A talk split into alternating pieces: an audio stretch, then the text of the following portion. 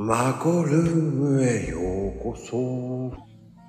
マコルメへようこさーて、始まりましたよ。さあ、よろしく。あら、早いわね。まあ、めっちゃ早いじゃないでございますか。あおいちゃん。いらっしゃい。いらっしゃい、あおいちゃん。すごい速さでございます。はい。豊さんがゲストでございますよ。はい。ね。えー今日もよろしくカプチーノでございます。はい。豊さん、よろしくでございます。聞こえますか？あ、聞こえます。聞こえてますか？いやー、明けましておめでとうございます。明けましておめでとうございます。いやー、いらっしゃい、いらっしゃい。今年もよろしくお願いします。はい、よろしくでございます。いやー、どうですかね。トヨさん。いやー、最近ね、ちょっとツイッターできてなくって。知ってます、知ってます。そうなんですよ。めちゃめちゃ忙しいんだなーっていう。ちょっとね、プライベートバタバタして、あのーちょっと新しいこと始めたんですよ。え、また新しいことですか？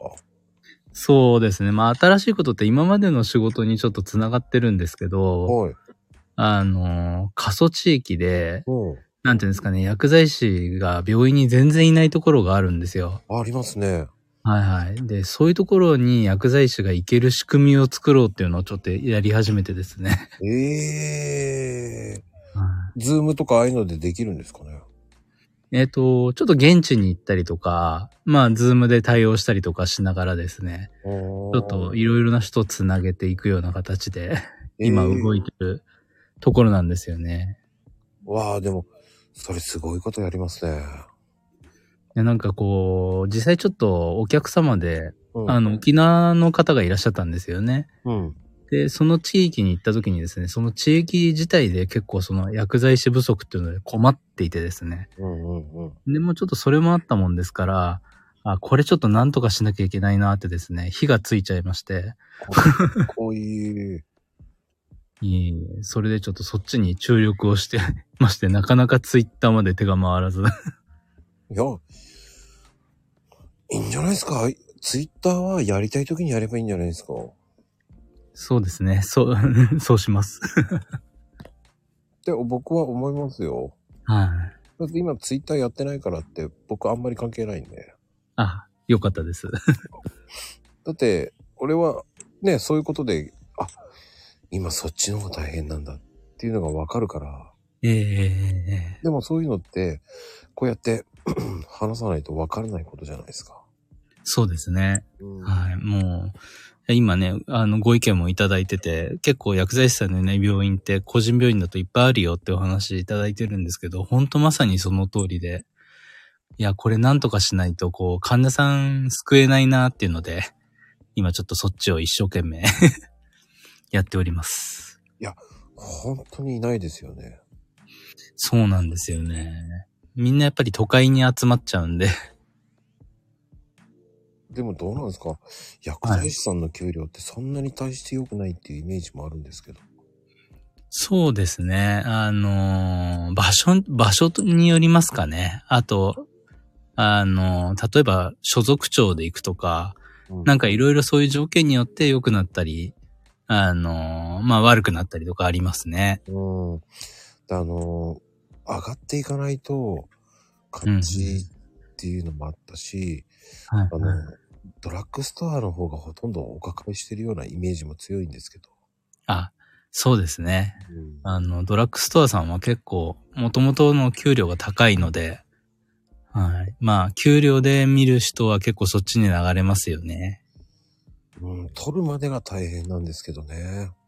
そうですね。まあ、うんどうしてもね、結構お金かかっちゃうんで、それなんとかし、あの、まあ、借金してる人も結構奨学金でね、いらっしゃい、いいらっしゃるもんですからね。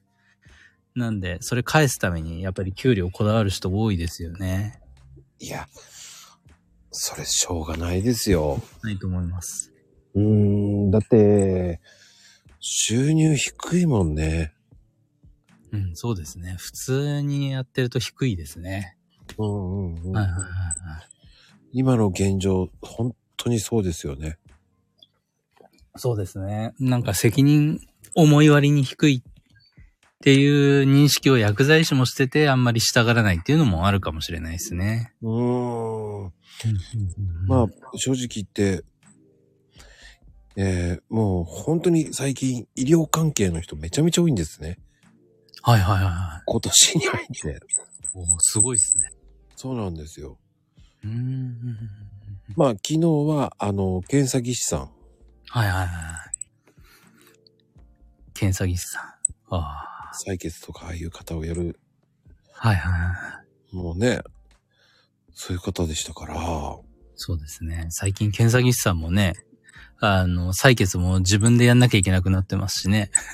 ハードみたいですね、やっぱり。はいはい。結構いろいろ、うん、検体だけじゃなくて患者直に触る仕事も増えてらっしゃるんでね、大変だと思います。うん今はね、その昨日の方は、あの、今はお子さん生まれちゃって、今産休で休んでるんですけどね。あうんあ。うん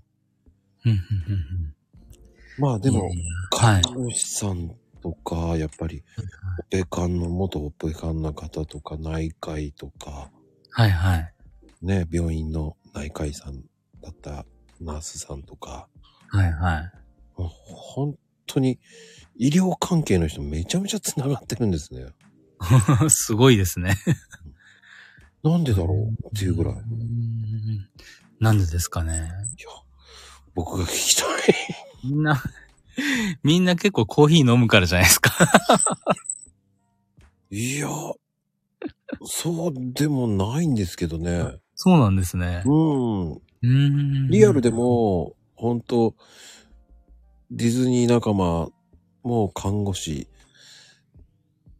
えええええ3人と僕1人で行ってますけど、あすごいです。パワーありまくりですあ。。ああ。飲みに行くと大変ですよね。僕、ウーロン茶なんですけどね。向こうはいはいはい3人は恐ろしいです。すごいですよね。パワーあるっていうぐらいに。はい。医師、看護師の皆さんはほんとすごいですね。いやー。3人中1人はお酒飲まないんですけど、それ以外の2人はパワーめちゃめちゃありますからね。あそうですよね。あっけに取られちゃいますもん。そうそうそうそう。すごいパワーありますよね。声も大きいですしね。大きい笑いも豪快。そうですね。豪快すぎてもう笑うしかない。はいはいはもうい。い聞いや、聞いてないと、ああんた聞いてんのなんてめっちゃ怒られちゃいますから。あ、そうですよね。すいません。うんすいませんって言うしかないんですけど。そう、弾いたら終わりですよね。そうそうそう。なんだろうなんであんなパワーあんだろうでも、不思議。でも薬剤師さんもはいはい。パワーあるじゃないですか。そうですね。濃い人はかなり、あの、相当パワーがあって、はい。うんキャラ濃いですね。濃いよなぁ。まあね、医療従事者自体が結構、なんていうんですかね、非日常なとこで働いてるんで、やっぱりちょっとこう、そういう感じじゃないとやってらんないところはあるかもしれないですね。うん。ちゃんとみ、ね、何日分とか言って、用意してやるわけじゃないですか。はいはいはい。で、やっぱり休みの時って、あの、医局閉まるじゃないですか。はいはいはいはい。そういう時ってね、お医者さんがね、はい。荒らされてしまうわけはあるわけじゃないですか、そういう時。はいはい。そうですね。あれってどうなんですか、実際のところ。あのー、医局が閉まっちゃうってことですか？そうです、その時、ね、お医者さんが、ね、はい。取っちゃうわけじゃないですか、そういう薬とかそういうのって。あ、あー、最近はですね、うん。結構自分もあのー、関わる病院には入れてるんですけど、カメラとか、うん。あと入退室の IC とか使って、あの、誰が入ったかはわかるようにうん。してるのと、あとこう、取られては、取られちゃまずい薬はちゃんとあの数を数えてあって、帰る、まあ、薬剤師が帰るときと、あと朝来たときに数えるんですよね。うん。で、その時でいつ亡くなったとかとか、そういうの全部わかるように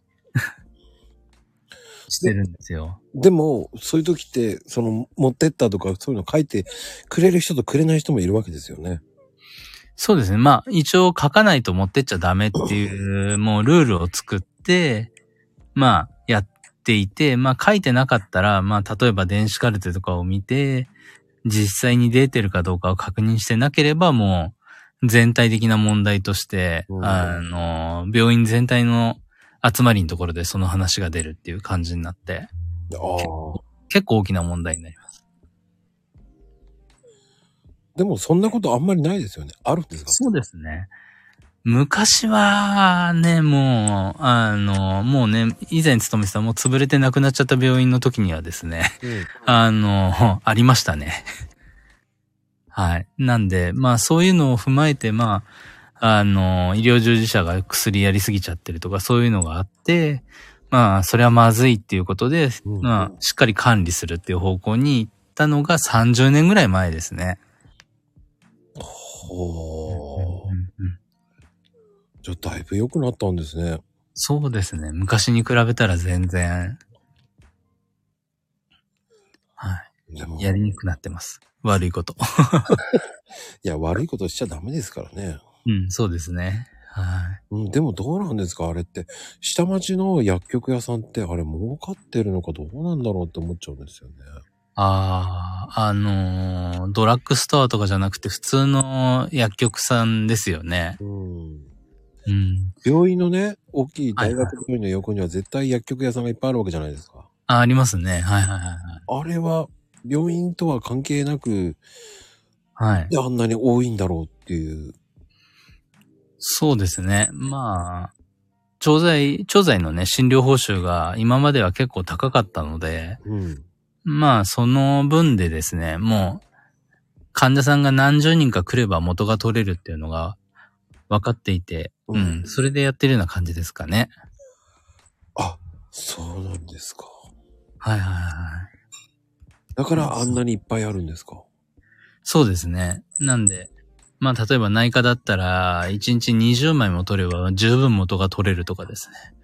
あの、そういうような感じで考えながら出店されてるので、でも、病院の計画を立てるときにですね、すごいなって思ったのが、もうここに建てますよっていうときに、うん。あの、すでに周りの土地が保険薬局さん大手が買ってるんですよね。もう抑え切っちゃってて。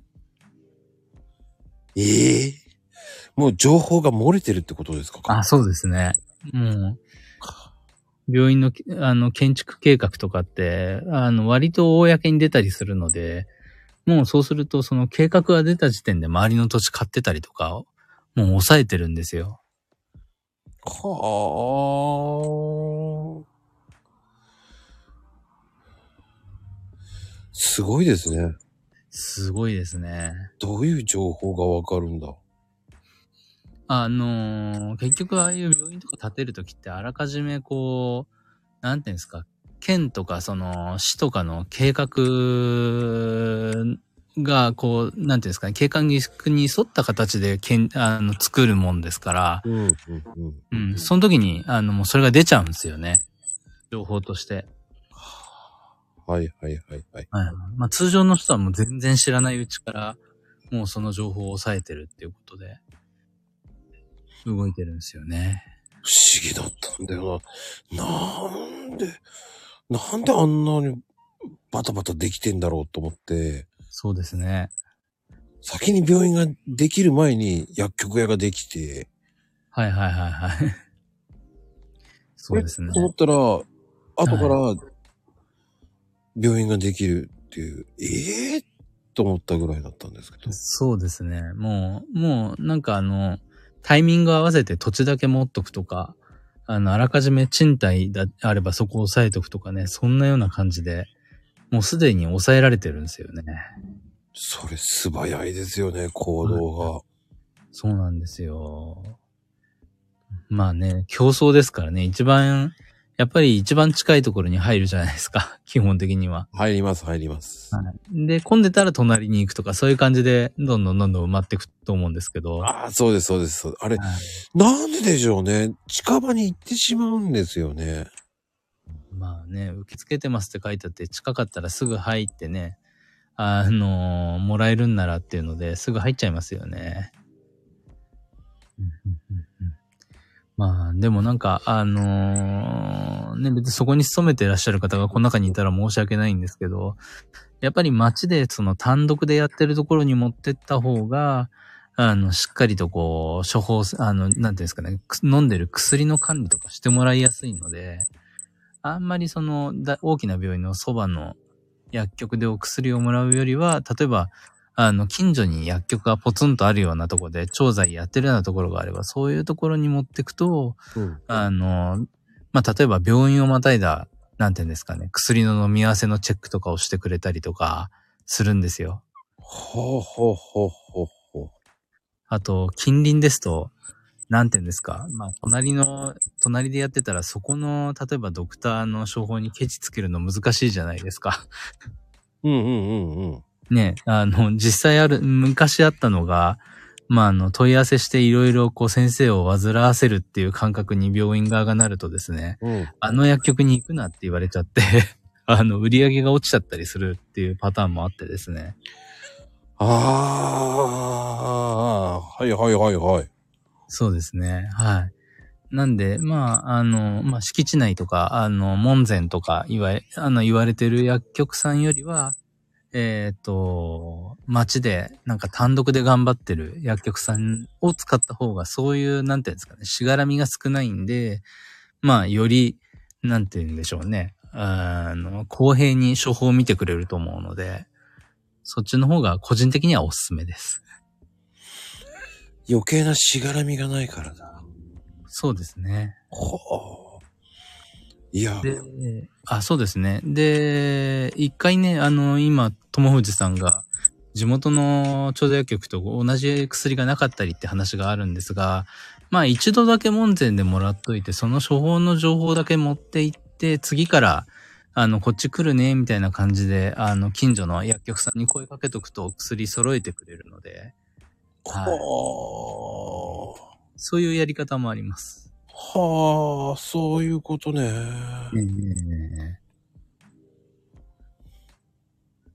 そうですね。ああ、事前に言っとけばいいんだ。そうですね。いや、もう最近ね、あのー、まゆみ母さんが今一生、あの、書いていただいてるのが、まあ、数日待ってくださいとか、結構薬が手に入らないっていうことが多くなっていて、うん。はい。あの、もうジェネリックメーカーがね、ちゃんと薬供給できないような状態になってるんですよね。あれはなんでですか？あれはですね、まあもう、あの、ぶっちゃけて言うと、薬価の問題なんですよね。薬価っていう言葉はあんまり聞き慣れないかもしれないんですけど、はい、薬価ね。はい聞いたことあります。はい。あの、あれですね。薬の値段、まあ、定価みたいなもんですね。はい、はい。厚労省が定めてるんですけれども、あの、ちょっと前まで2年に1回ずつ値段が下がってたんですよ。うんうん、で、去年、去年ぐらいから1年に1回下がるんですよね。で、そうすると、毎年毎年薬の値段が下がっていくんで、まあ、あの、下が、下がりきった薬は、メーカーさんも作りたくないっていう発想になるんですよ。うんうんうん。はいはいはいはい。ですね。なんで、あのーなんて言うんでしょう。まあ、簡単に言えばですね。例えばチョコボールが今まで110円で売ってましたと。うん、で、ただあの、結構値引きして売られてたんで、あの、次の年からは90円ですって言われるわけですよ。で、その次の年は80円ですって言われて、70円ですって言われて、同じ商品なのに、毎年毎年おお金が下がっていっちゃうんで、まあもしね、チョコボール作ってる会社が、110円がね、70円、60円になったら作るかっていうと、そんなことないじゃないですか。作りませんね。ですよね。ね、コーヒー豆だってそうですよね。まあそんな勢いで値下げを強要されたら、もう、商品として成り立たないじゃないですか。はいはいはい。うん。で、んじゃあもう作らないって話に、まあ、まあ、薬なんでなかなかできないので、例えばもう生産ラインとかもうコスト削減を必死にやってですね、あの、生産計画を整えちゃうんですよ。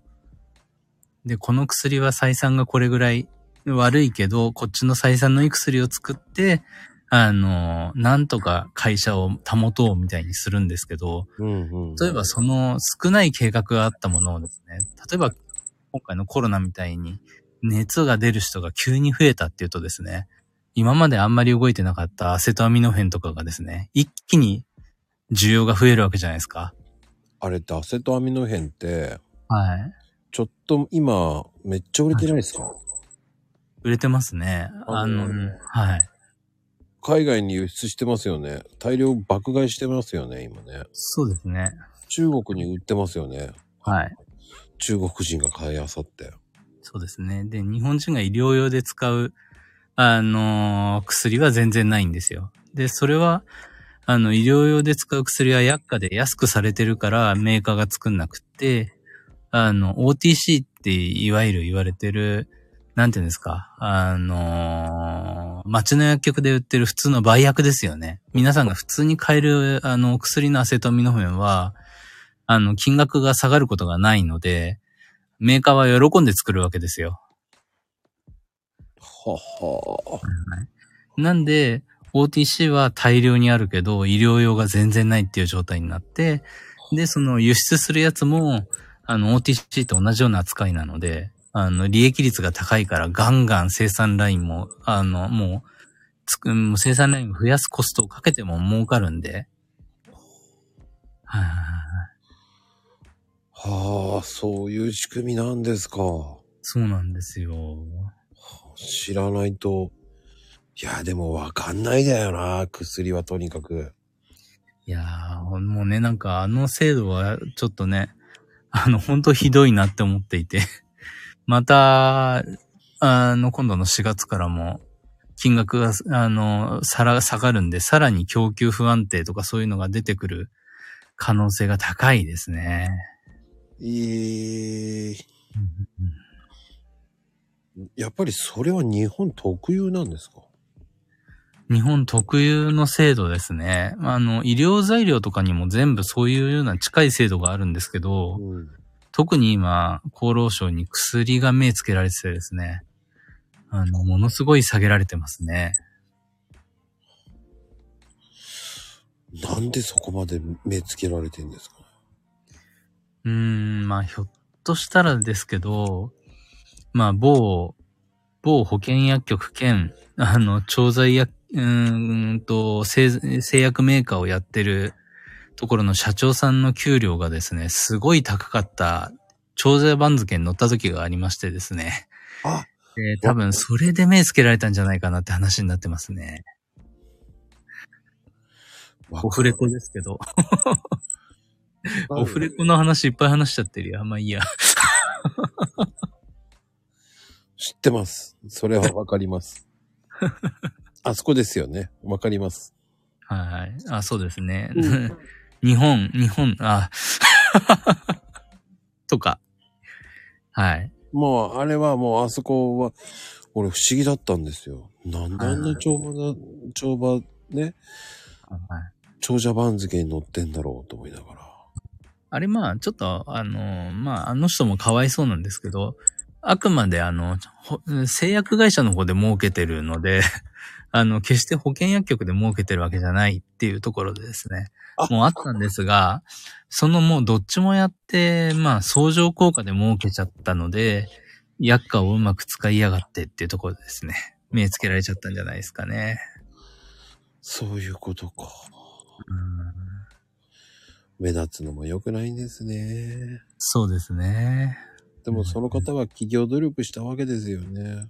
そうですね。ちゃんと、その法の、法にのっとってやって、あのーやられてたんで、問題はないんですけれども、問題はないのに儲けたらそこは目、目の敵のように見るわけですね。そうですね。怖いなぁいや、ほんと怖いんですよ。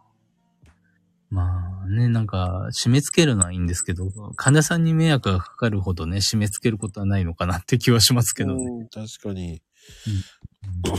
だって日本は優秀なわけじゃないですか、薬に対したって。そうですね。でも、世界に比べたらもう本はい。当にはい。ひどいですけどね。そうですね。以前はすごかったんですけれども、やっぱりその薬価制度のせいで開発費用に回せない企業がどんどん増えてきて、で、結局もう10年ぐらい前から日本の、なんていうんですかね、独自の研究で薬ができるっていうのがだいぶ減ったんですよね。だから今回のコロナの薬もはい。遅れたわけじゃないですか、あれも。そうですね。ああいうのも全部そうですね。あと、ちょっと日本の薬、なんていうんですかね、薬の承認まで時間がかかるっていうのがあって、で、逆に海外から輸入してくるものに関しては、まあ、すでに例えばアメリカの FDA とかで、あの、承認が降りてるものっていう風になると、審査が、あの、簡便になったりするので、日本で開発するより向こうの薬持ってきた方が早く承認されるんですよね。それがね、俺おかしくておかしくて。じゃあ日本で作らない方が安くできるじゃんと思っちゃうんですよ。あ、そう、そうなんですよ。で、今それが起きてるってことですよね。で、日本の開発力が落ちてるっていうことになってるんですよね。深刻だと思ってないんですかね、あの人たちは。いやー、深刻、深刻だと思いますよ。相当。今のスピカさんでも全然思ってないです。あの人たちは思ってないですよ。はい。まあ、彼らその部署に来ると2年ぐらいで部署移動していくので、2年間うまくやれば、とりあえずいいじゃないですか。うん、ただ今頑張ってんのは武田さんぐらいですよね。ああ、そうですね。うんはいはいはい。武田もね、だいぶ外資の、あの、が入ってきちゃったんで、あれですけど、でも開発はまだ頑張ってますよね。唯一、本当に頑張ってるのはそこだけですよね。うんうんうん。そうですね。いや、結局、そこまでダメにしちゃったんですよ。本当に。そうですね。ここ10年、13年ぐらいでダメになっちゃったってみんな言っていますよね。うん医療関係者の方特に言いますよね。おっしゃる通りですね。もう、本当に愚策って言ったら失礼ですけどね。まあでも、あの、政策のやり方が、まあ、もう医療は締め付ける方向にずっと行ってたんで、まあ、最初は医療従事者が、あの、悲鳴を上げて、で、そのまあ医療従事者を手当てする代わりに製薬メーカーの方に、あの、まあ、金額の協力をお願いするような形になって、そっちも悲鳴を上げてっていう、そんな感じですね。いやー、そこはね、僕は口に大にして言いたいぐらいに知ってますね。だからね。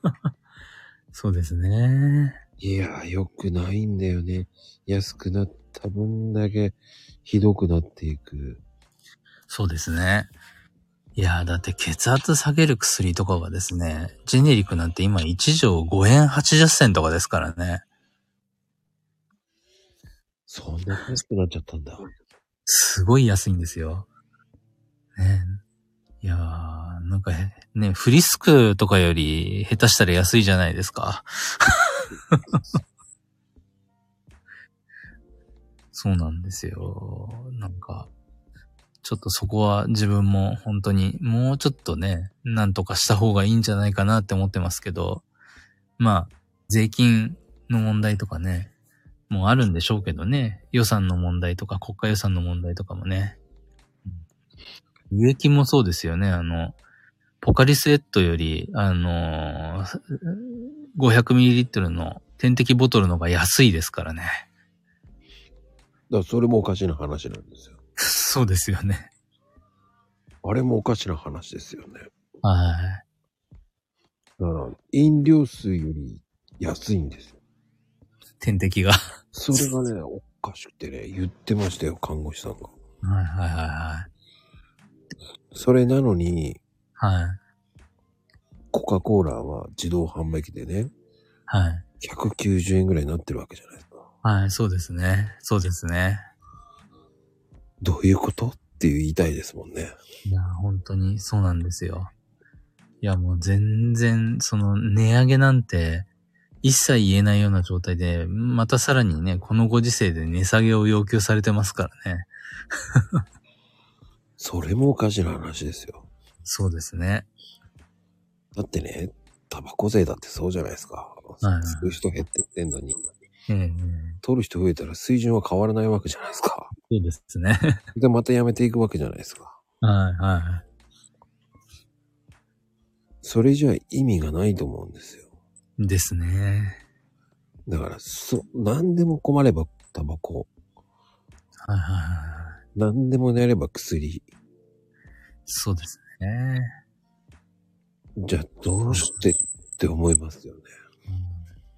あ今ね、なんか、コメントでもいただいてますけど、薬の値下げって、ほあの、なんでっていうお話ですけど、あの、保険を使うっていうところで、まあ、最終的に税金を使うって話になるので、まあ、その、医医療に回すお金を今、しどんどんどんどん絞ろうっていうふうに国がしてるので、まあ、それに伴って薬の値段を下げるっていう話なんですよね。そう、国が負担したくないからってことですね。はい。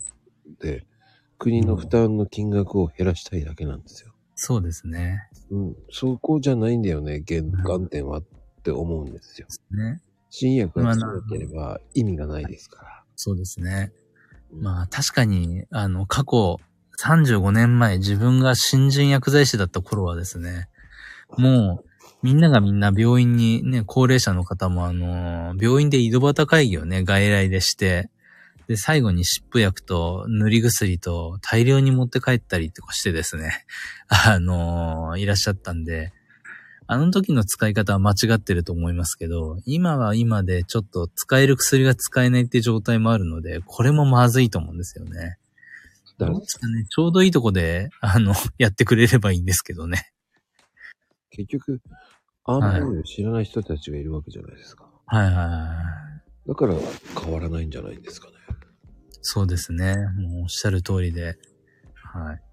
あ、友藤さんが予防医療にっていうお話ありましたけど、まあ、いろんなところに保険とかを使うんだったら、確かにね、なんかジムとかそういうようなことに対してね、まあ、あの、メタボ解消とかでですね、あの、そのジムに対して少し保険使うとかね、そんなことができたらね、まあ、医療用は今ちょっとずつ出始めてきてますけどね。はい。メディカル、メディカル系の、その、ジムみたいなやつですよね。うん、うん。はい。そういうのはちょっとこう、保険がちょっと効くようになったりとかはし始めてはいますが、はいはい。あそうですね。昔お年寄りはもう薬ね、いっぱい特に湿布薬とかね、大量に持って帰ってね。はい。で、薬も大量でね、もう飲みきれないなんてぐらいね、出てたもんですけどね。はい。今はだんだんそういう時代じゃなくなってきてますよね。だいぶ減ってきましたけど、まだでも薬頼り先生いっぱいいるじゃないですか。あそうですね。いいのか悪いのか僕はわからないですけど。そうですね。まあ、あの、薬も、やっぱり必要な薬は絶対飲んだ方がいいと思うんですけれども、まあ、あの、必要ない薬っていうのも結構ありますからね。まあ、あの、ちょっと具合が悪くなった時に飲んだ薬をずっと、まあ、なんていうんですかね、飲み続けちゃってるパターンとかもね、結構あったりするので、まあ、そういうお薬はしっかりと減らしていって、適正な薬だけ飲んでもらうっていうのが一番いいですよね。で、よくやってしまうような話なんですけど、はいはい。あの、薬を飲むときって、ええあの、やっちゃいけない飲み方ってあるんですか？ああ、そうですね。あのー食前とか食後とか意外と大事だったりしますね。あの、食前って書いてあると、あの、なんていうんですかね。まあ空腹時に飲まなきゃいけない薬とかもあったりするんですよね。一部のお薬では、その空腹時に飲まないと全く効かないっていう薬もあったりですね。あと逆に食後じゃないと、あの、効かないような薬もあるんですよね。こうなん、なんていうんですかね。例えば油で、で、できてる成分の薬とかですと、空腹の時だと油ってあの、単重と混ざらないと、あの、しっかりとこう吸収できる形にならないんですよ。なんで、お単重出すためには食事がないと単重が出ないので、単重が出た状態にしてから、その油っぽい薬を飲まなきゃいけないっていうね。はい。まあひょっとしたら聞いてらっしゃる中でね、エパデールとか、あのーそういうお薬飲んでらっしゃる方とかいるかもしれないですけど、あれは食後以外は飲んでも全く効かなかったりするので、じゃあ意味ないじゃないですか。そうですね。なんで必ず食後に 飲むようにしてもらって、あの、空腹時に気がついて飲んでも全く意味がないので、一回スキップした方がいいとかね、そういう薬はあったりしますね。はいはい。それを知らないと、あの、損をしますよ。そうですね。それでいいのかって思っちゃいますけどね。はいはいはい飲み方はそう、すごく大事です。はいはい。いや、本当に飲み方ってすごく大事だと思う。はい。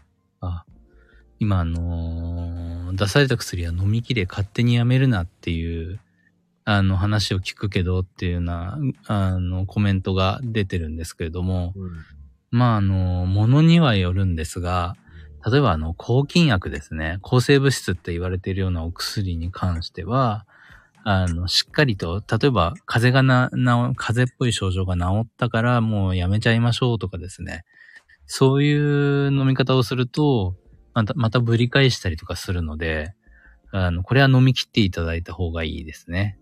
あ、それは絶対ですね。そうですね。それはよく医師が言いますよね。そうですね。あの、飲み切んないと意味がないよって、はいはい。勝手にやめるな薬はって言われますよね。はい。症状がなくなる、特に抗菌薬は症状がなくなった後もまだ菌がいたりするので、あの、そこでですね、あの、中途半端に叩くと、あの、残った菌っていうのがその薬に強くなっちゃうんで、次使う時に同じように効かないんですよ。あ、そうですよね。はい。っていうのもあって、あの、絶対にそれはね、あのー飲み切っていただいた方がいいです。そう、よくやるんですよね。特に昭和世代の頑固者おじ、おじいちゃん。はいはいはい。やりますね。もう大丈夫なんだって。で、その後に、はいはいは聞かねえじゃねえか、バカ野郎って言うわけじゃないですかい。。そうですね。いやいやいや、何言ってるんだよって言いますよね。あ、今、菌が抗体を、あの、作るのってお話があるんですけれども、あの、あれですね。例えば、あの、抗菌薬が効く菌が8割いて、効かない菌が2割いて、で、それでしっかり叩き切るとですね、あとは免疫でその抗菌薬が効かない菌もやっつけられるんですけど、あの、中途半端に飲むと、抗菌薬が効く菌だけが消えて、効かない菌が残って、それを、なんていうんですかね、あの、残った状態のまんままた増殖すると、今度は抗菌薬が効かない菌だらけになるわけですよ。うんうんうんうん。選ばれちゃうんですね。うん中途半端に飲むと。なんで飲むんならしっかり全開に飲まないとダメっていうことですね。そう。中途半端に飲むなって感じ。そうですね。だそれを知らない人が多すぎる。そうですね。うんうんうんうんまあ本来だったらね、あの、町の薬局でしっかりとそこら辺もね、お伝えするのが多分一番いいと思うんですけど、なかなか時間もなかったりとかあるのかもしれないですけどね。いやー、聞いてないだけなんですけどね。そうじゃないですか、あれって。大体聞いてないですよね。そうですね。確かに。いや、まいや、いや、とか言うんじゃないですか、だって。あ、うん、そうですね。ねえよ、なんて言うじゃん。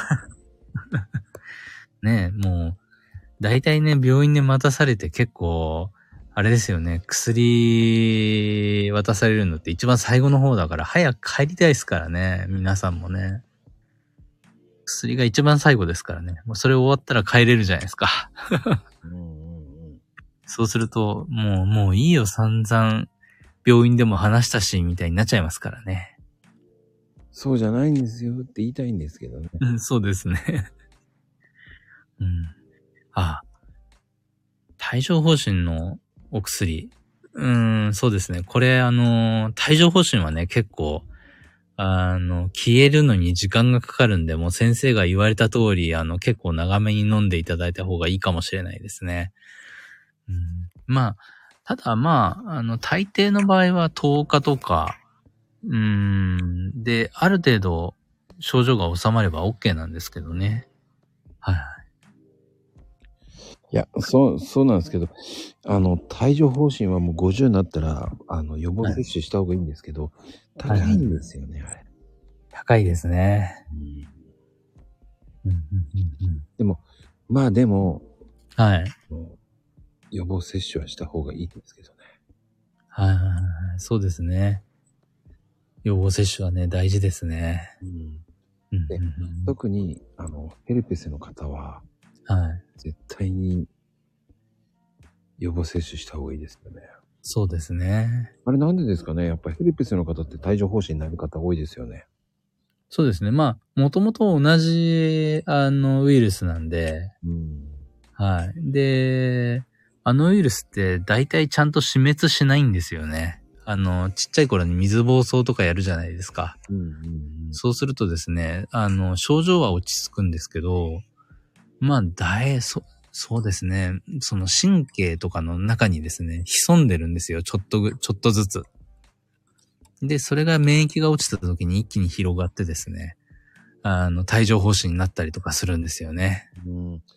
あの、すいません。帯状疱疹は値段は、あの、自治体によって値段違います。うん、あ、ありがとうございます。おっしゃる通りです。50歳以上が対象なので、そうですね。50、60、70って、まあ、加齢に沿って、まあ、あの増加しますので、うんはい。もうどうしても、で、今は本当ワクチン接種してくださいっていうようになりましたよね、本当に。はいはい。ここ最近2、3年？そうですね。うん。あれはどういうことでどうなるんですか、やっぱあれって。まあ、結構ですね、やっぱり帯状疱疹になると、後遺症とかもね、ピリピリ感とかだけだったらいいんですけど、結構神経障害とかも残ったりするので、うん。やっぱりそれをしっかり防ぐためには、まあ予防接種が効果があるよねっていうデータが出始めたっていうところから、あの、ワクチンを推奨されるようになりましたね。で、やっぱり食事、睡眠、はいはい。休憩、適度な運動、はい。この4つをしっかりしてない方が多いですよね。どっちか。もう月並みですけどね、本当に、そのもうちゃんと生活サイクルをしっかりされてるっていうのが一番大事ですけど、まあ、あの、ただね、体調崩しちゃったりとか、あの、した時とかに、あの、後から出たりとかね、その体調、他で体調崩して出ちゃう場合とかもありますしね。うんあと、ストレスはやっぱり、あの、ストレスがすごいかかると出るっていうこともありますよね。はあ、はあはあ、まあ、水疱瘡と一緒ですもんね、あれってやっぱり。そうですね。もう、ウイルスの種類が一緒なので、はい。もう、やってれば、あの、水疱瘡やった時点で、あのー絶対体の中にはいますので。そうなんですよね。はだからこそ、まあ、はい和らげるのはやっぱお風呂に入る、ゆっくり入るっていう風に言われるんですけど、うんうんどうなんですか？どうですかね。まあ、自覚症状なんで、まあ、それが神経にとって、その人にとって、なんていうんですかね、症状が緩和できるんであれば、積極的に入られた方がいいとは思いますけれども、はい。人によるんじゃないですかね。結構、いろんな神経症状を訴える方いらっしゃるので、まあでも一番多いのがピリピリ痛いとかですね。そういうのが多いですよね。うーん。うんうんうんやっぱり加齢とかストレスっていうのがやっぱり免疫力が低下するから、そうですね。ワイワイワイワイワイワイって暴れるわけじゃないですか。はうんうんい。ぱりもう50過ぎてくるとね、だんだん免疫も落ちてきますからね。もうカレーですよね。怖い。うんそれそうテーマだよな。そうですね。は40代になる方もいますからね。なんいますね。具合悪ければね。もう免疫力次第なんでね。はい。そうそう。免疫力を上げるには、って言ったらどうしたらいいんですか？あ免疫力を上げる、あのー、ま、まゆみかさんもちょっとこちらでコメントされてますけどね、笑うっていうのもすごいいいっていうね、お話は、昔からね、まあ、いつぞやからか結構出始めてますけれども、あれもある程度科学的に立証されてることなんで、まあ、あのー笑うのはいいと思いますよね。ほうほうほう。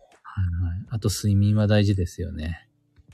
はうんうんあの、笑うのも面白くてですね、データを、論文を調べるとですね、あ。うん。あの、心から笑ってなくても、その、なんていうんですかね、作り笑いというかですね、はははははつって笑ってる。あの、そういう笑い方でも、実は効くっていうデータがあるんですよ。じゃあ皆さん、嘘払いしてくださいっていう。嘘でも笑、嘘でも笑っといた方が。か。はいはい。嘘でも笑うか。そうですね。だあとはだから、ね、こう、左右どちらかにこう、ズキズキピリピリ痛みを感じたら行った方がいいっていう数ですそうですね。はい。あのー、更新ヘルペスとか経験された方であれば、ちょっとそのピリつき感っていうのが多分わかると思うので、おーはい。あの、そうですね。そういう症状が、こう、ちょっとこう、体の方にも出始めたって言ったら、やっぱりすぐ行った方がいいですね。薬はもう、出始めて、いい加減もうできちゃった後で行くよりも、そのピリピリしてるうちにの薬を飲み始めたり、あの点滴打ち始めた方が絶対効くんで、あれ、ちなみに、あの、水疱瘡って、はいはい。なった後にでも、水疱瘡のワクチン接種した方がいいんですか？あれって。ああ、本当のこと言うと、しっかり抗体とかを見てからっていうことになりますかね。ほうほう。抗体量とかをもう測れたりするので、うんあの辺も。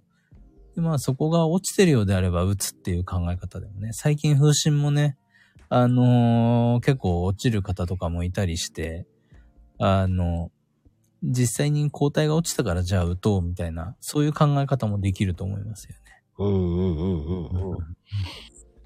そりゃそうかなと思ったんですよね。はいはいはい。そうですね。つかない人はつかなかったりしますからね。あ、抗体見る。クリニック。まあ、あれってどうなんですか？今ネットでもできますよね。確か。抗体検査。ああ、抗体検査。ものにもよると思うんですけどね。唾液チェック唾液チェックでできるかどうか、あのーごめんなさい。自分ちょっとそこは知らなくって。ただ、あの、病院とかではそういうチェックできますし、うん、よくあの、薬学生が、あの、病院に来るときにいろいろそういうワクチン系の、ちゃんと打ってきたよって証明するためにそこら辺の抗体測ってきたりとかしてるので、多分、あの、クリニックとか、あの、お願いすればできるんだとは思うんですよね。うーん。まあでも、50過ぎたら早めに、はいはい。少しのワクチン打つのが一番無難って言えば無難ですね。そうですね、そうですね。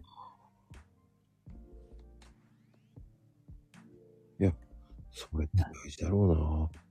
そんで、大事ですね。あの、まあ、その辺の自治体の方で聞いてもらうしかないんですよね。そうですね。結構自治体によって差があったりするので、あの、どれが打てる打てないとかね、そういうのも含めて値段とかもそうですけど、無料なやつもそうですしね。うん。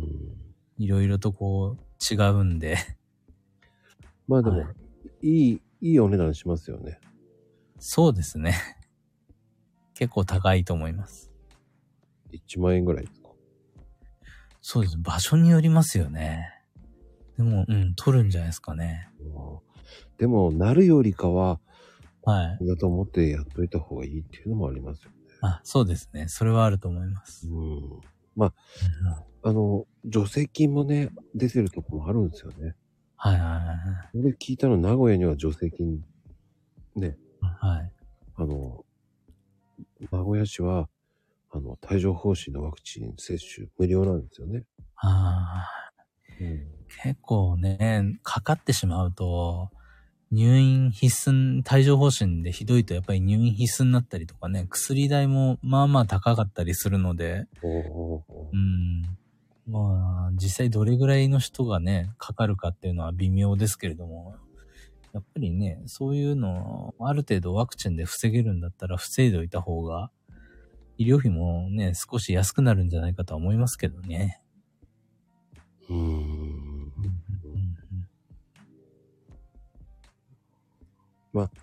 名古屋でも、そのワクチンとかね。はいはいいや、でも、帯状疱疹で入院する方本当多いですもんね。そうですね。うーん。いや、症状ひどくなりますからね。そうね。うん本当に怖いですね。なんで、はい。まあ、打つのは結構いいんじゃないかなというふうには思いますけどね。うん。まあ、あんまり、ね、なんかこう、まあ個人の選択になりますから、あんまりね、打て打てってね、なんか、あの、推奨してると今度、何ですか、ここにもし反ワクチン派の方がいらっしゃると、あいつは何なんだみたいな感じになっちゃうんで。でも、はい。僕も最近、先輩とかなってるのを聞くので、ね、しワクチン接種してないのって言ったら、高えもんって言ってたから、でも、でも、その、医療、そういうとこ考えたら、そうですね。俺はそっち選ぶけどなーって言ったら、お前は、お前はアンパイア派なんだなとか言って言われて。あ 値段、パイア。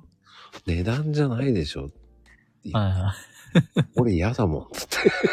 そうですね。そうですね。うんはいはい。え、でも、映るんですか？あれって。帯状疱疹とか。映る、うーん、映る、どうなんですかね。まあ、まあでも水疱瘡とかああいうのは、まあ、ね、流、うんまあ、皮膚接触とかそういうのでも、まあ、映るね、ウイルスとかもいる中に多分入ってると思うんですよね。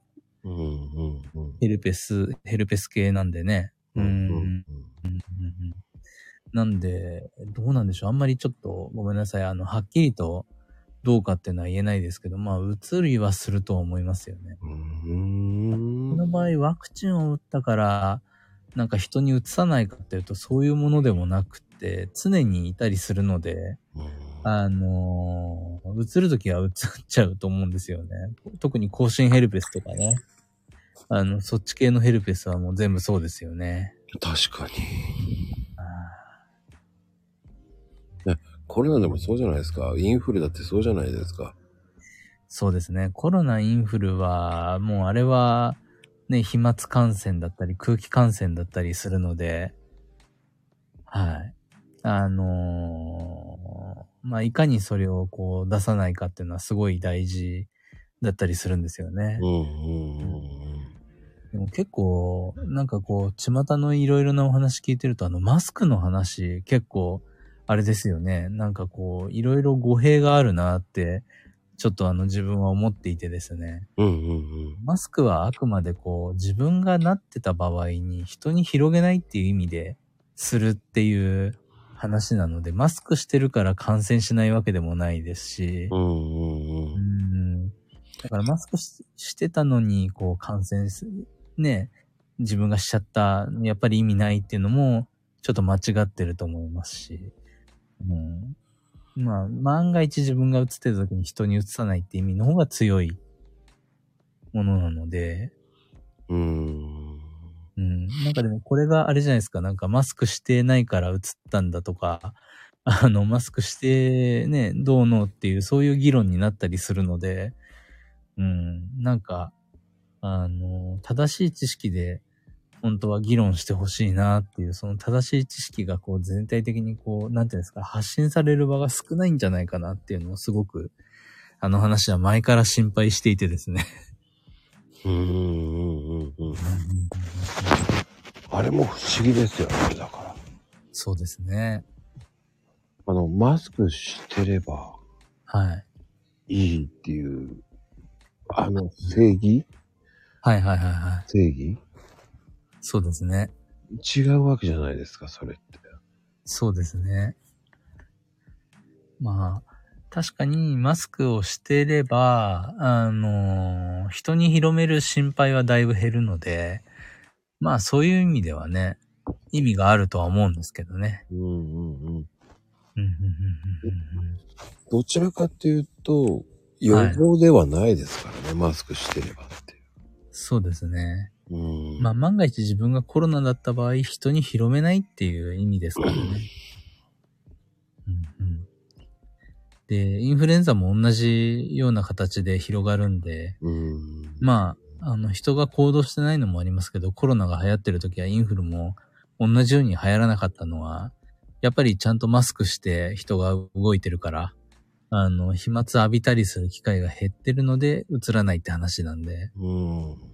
はいはいはいはい。だから、その、外でマスクしてるっていうのも、うん、あんまり意味あんのかなどうなのかなって思っちゃうんですよね。そうですね。あくまで飛沫を広げない意味だけなので、飛沫の範囲に人がいなければ別にしなくてもいいわけですよね。うんでも、はいなぜかエチケットだと思って、はいはい。やっぱりしてますもんね。そうですね。まあ、外でもずっと前を歩いてる人がいて、歩きながらですね、真後ろにいて、あの、その前の咳してる人が、なんていうんですかね、マスクしてなかったら、ひょっとしたらもろに吸い込む可能性があるんで、うん。はいまあそういう意味ではね、なんか映る可能性がなくはないですけど、ある程度距離があれば、それも心配ないっていうのはね、なんかあの、富岳のシミュレーションとかでも出てますよね。ほうほうほうほう、そうなんですね。はい。飛沫がどういう風に飛び散るかとかいうのもシミュレーションされていて、歩いてると5メートルぐらいは飛沫が後ろに飛んでるので、あの、それぐらい離れてれば問題ないってことですよね。でも、後ろから歩いてると前の人がマスクしてるかどうかわかんないですからね。わかんない。私マスクしてませんって背中に書いてありゃいいんですけど。もうね、その、ゴムを見ようと思って見えても、ニット被ってる人だったら見えねえじゃんっていう。そう、見えないです、見えないです。そうですね。まあ、一方でね、なんかこう、もうどうせみんな食らっちゃえば集団免疫ができるって話もあったりとかするんでね。おー。うん。何が正しいのかっていうね。そう、ただ、ほんとね、その、なんでしょうね。何が正しいのかわけわかんなくなってきてますよ。だから。そうですね。はいはいはいはい。あ、そうなんですよ。5メートルっていうのは歩いてる時とかですね、歩いたりちょっとこう、速いペースで動いてると、飛沫がこう、したところからこう、結局動くんで残るって話ですよね。うんうんうん。風向きも関係すると思います。そうね。あの、追い風だったらまだいいけど、あ、そうですね。向かい風はもう無理です。海風ややばいと思います。はいはい。はい。あのーそうですね。エアロゾルとかだと浮遊してるパターンがあるんで、あの、まあ、なんでしょうね。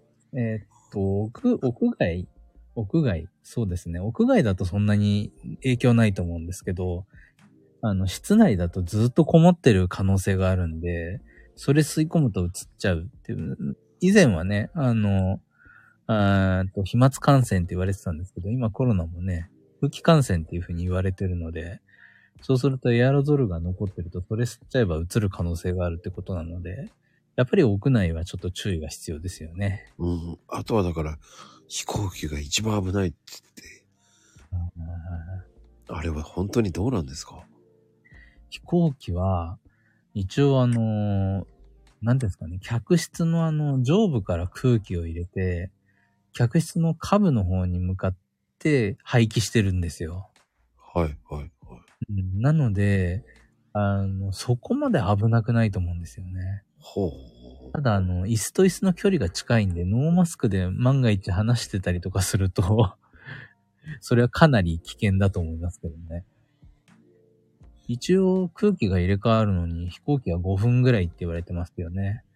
で、ちょっとバスの方はデータがないんでわかんないですけど、一応バス会社は10分って言ってますよね。空気が入れ替わるのに。はあ、じゃあバスのリスク高いじゃない。あ、そうですね。そうなりますね。はいはいはいはい。飛行機3分で入れ替わる。おー、じゃあもっと高性能なのかもしれないですね、今。いや、でも、そん、えーそんなに飛行機、どの飛行機になりますからね。ね。そうですね。うん。それは一番新しい飛行機じゃないかなっていう。そうかもしれないです3分って。ね。ね、すごいですね。3分ってそん、今そんなに飛行機新しいの？うんうんうんうん。まあでも、どのみち飛行機なんてあの、気圧の影響ととかでね、あの、空気を風船みたいにして入れたりとか抜いたりとかいろいろ調整してますからね、空気はしょっちゅう入れ替えてるとは思うんですよね。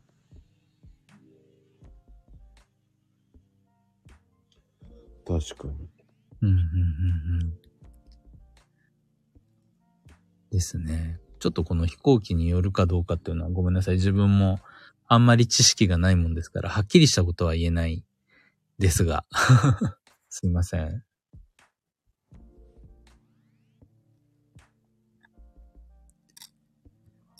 まあ難しいですよね。そうですね。うーん。難しいです。うんうん。まあなんで状況にもよるし、もうね、だんだん今ね、こう、感染症の部類も少し落とそうって話も出てきてますからね。あの、日常の生活の中でインフルにかかって、あの、具合が悪くなる方もね、ずっと今までもいらっしゃったんで、うんまあそれと同じような扱いになっていくんじゃないかっていう話に今なってますけどね。うーん。でもね、多分3分って言ってんのは多分ね、あれだと思いますよね。JAL とかじゃないんですかね。ああ。JAL は新しいの入れてると思うから。そうですね。アナはまだ新しいの飛行機入れてましたっけ？入れてたっけあんなも入ってた気がしますけどね。新しい飛行機。うんうん。つい最近、え、去年かな？発売された飛行機があるんですよ。名前忘れました。ああ。それ、ああ。3分ぐらいだと思いますけど。エアバスとかですかね。A3、350とか。うん。いはいはやでも空調システムどうだろうそこまで今、回ってんのかなだから。い。ですかね。どうなんですかね。入ってはいると思うけど、全部はではない。どうなんだろうわかんないな。そうですね。まあでも飛行機でずっと喋る人はいないんで、飛沫は結構、で、結構マスク、あの、義務でやってるんで、あの、意外と平気だとは思ってるんですけどね、個人的には。はいはい。やっぱり食事じゃないですかね。あの、会食をするとどうしてもマスク外して喋ったりするので、うんまあ、あれで結構飛沫を浴びやすいですよね。うんうんうんうんだって今なんかずーっと喋って食いながらやってる人もいますからね。いますね。はい。個人的にはそういう意味で、あの、常にあの、空気を吸ってくれてる焼肉は自分は結構、あの、焼肉にすることが多いですね、最近。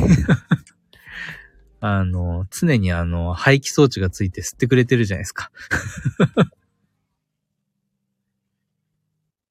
空気が入れ替わってるっていう、相当な勢いで入れ替わってるらしいですよね。いや、あれは寒いぐらいですからね。うん、そうですね。うんあの、うん下も、下も、えっ、と、空気の入れ替えしてますからね。はいはいはいはい。上下ですから、そうですね。うん。割とこう、自分の知ってる医療従事者仲間は割と最近、なんかこう、会食しようっていうと、焼肉屋とかですね、多いですね。うん。あ、昔と違ってつかなくなった、本当に、匂いは。あ、そうですよね。うん。昔焼肉屋行くとね、なんかこう、ちょっと店の中が曇ってて、煙だらけで っていう状態でね、家帰るともうなんか、もう、匂いがべったりついてましたけど、今ね、結構排気のいいところ行くと全然匂いつかないですもんね。全然しないです。うん。食べたなんて一回も言われたことなかったですよ。そうですね。うん。はいはいはいはい。それぐらいの換気の設備はいいと思いますか？ら。そうですね。うん。はい。まあ、そういう言い訳をして好きな肉を食いに行ってるって話なんですけどね。で。ラーメン屋さんもはい。一応換気いいですけどね。あそうですね。ラーメン屋も、結構中華系も、あのー火力の強いところは、結局換気扇も大きいので、はい。結構、はい、あの、空気の入れ替わり、いいですよね。いや、ほんとそう思います。うんうんうんうん。逆に定食屋さんとかは窓開けてるところぐらいですもんね。そうですね。うん。あれで、うん。まあ、開けないよりかはいいと思うけど、やっぱり換気を回してグワっていくような換気じゃないとはいはいはいはい。変わんないですよね。だから。そうですね。そうですね。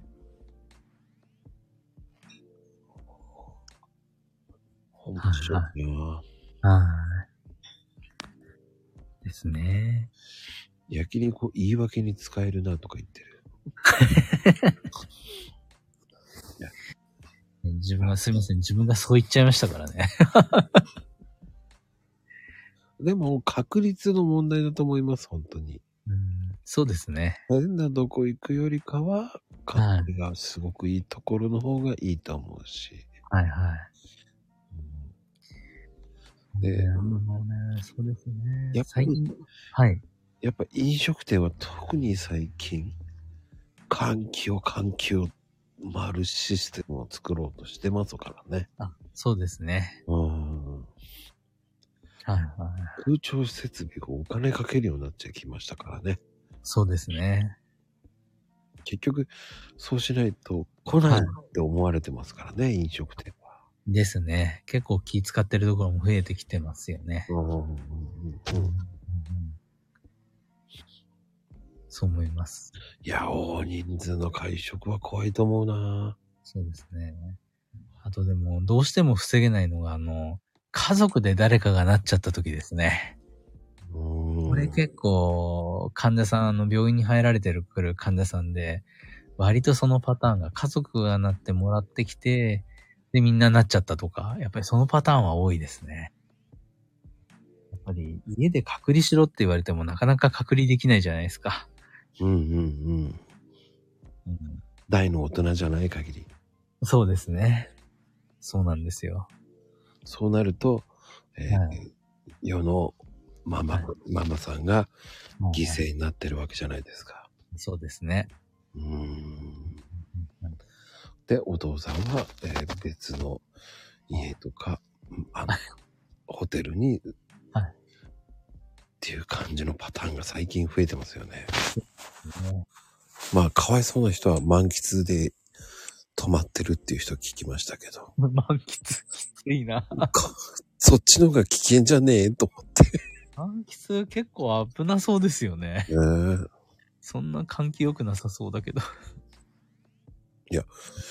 個室でって、個室そのお金があんだったら、ねえ、ビジホの方が安くねえかと思いながら。ああ、そう思います、そう思います。多分ビジネスホテルの方が安全ですしね。うん、はい。そしたら、あ、そっか、とか言って言ってましたけど。い やまあいいや、と思いながら。ええそうですね。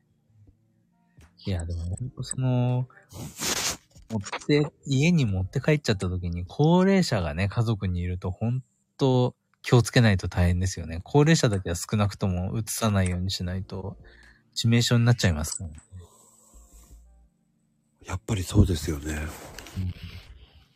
ぱり高齢の人はダメージ大きいですから、皆さん。基礎疾患がある方とか。うん。うんですね。一人で泊まれるなら私は泊まりたいとか言ってますけど。うん、意外と満喫できちゃいますよね。多分、えー、ホテルまゆみさんは犠牲になる方になっちゃうので、満喫じゃなく、あの、ビジネスホテルで一人っていう確率は低いと思いますけどね。そうですね。見る側ですから、面倒見る側ですからね。そう、そうですね。いやいやいやいや。いや、ダメだよ。うん。どっちかっていうとね、ママさんがこう、ね、お食事とか出さなきゃいけないっていう。一番そんな役割じゃないですか。うんね一番食らいやすいですよね。家族間でも。そうですね。うんでもね、自分の子供がかかっちゃったからね、言えないですからね、文句は。そうですね。言いたいけど言えないじゃないですか。はい言えないっすね。まあね、なん諦めるしかないですね。ある程度予防はね、できればした方がいいですけどね。大体そうです。家族の誰かがなると仕上げはお母さんで、最後でお母さんが仕上げですからね。はいはいはいは最後の最後で、あい。のみんなが治ってからお母さんが、えー病気になって、そうですね。で、治った3人は、えー外食してくるというね、腹立つ、私の面倒は見てくれないっていうね。あー、切ないですね、それ。大体それで、あの世の、世の男連中は、えー、我に関節で、えーその子供たちを連れて焼肉食いに行くとか、はいはいはい。そういうとこ行っちゃうわけですからね。焼肉だったら安全だからね、って言いながら。そうそうそう。もうかん、もう見えちゃってる。はいはい。そう。で、ねママは病気になってるからとか言ってね。そうですね。そうそういやーそれでね、帰ってきた人たちがみんな焼肉臭かったら切れますよねい。やー、切れるよ。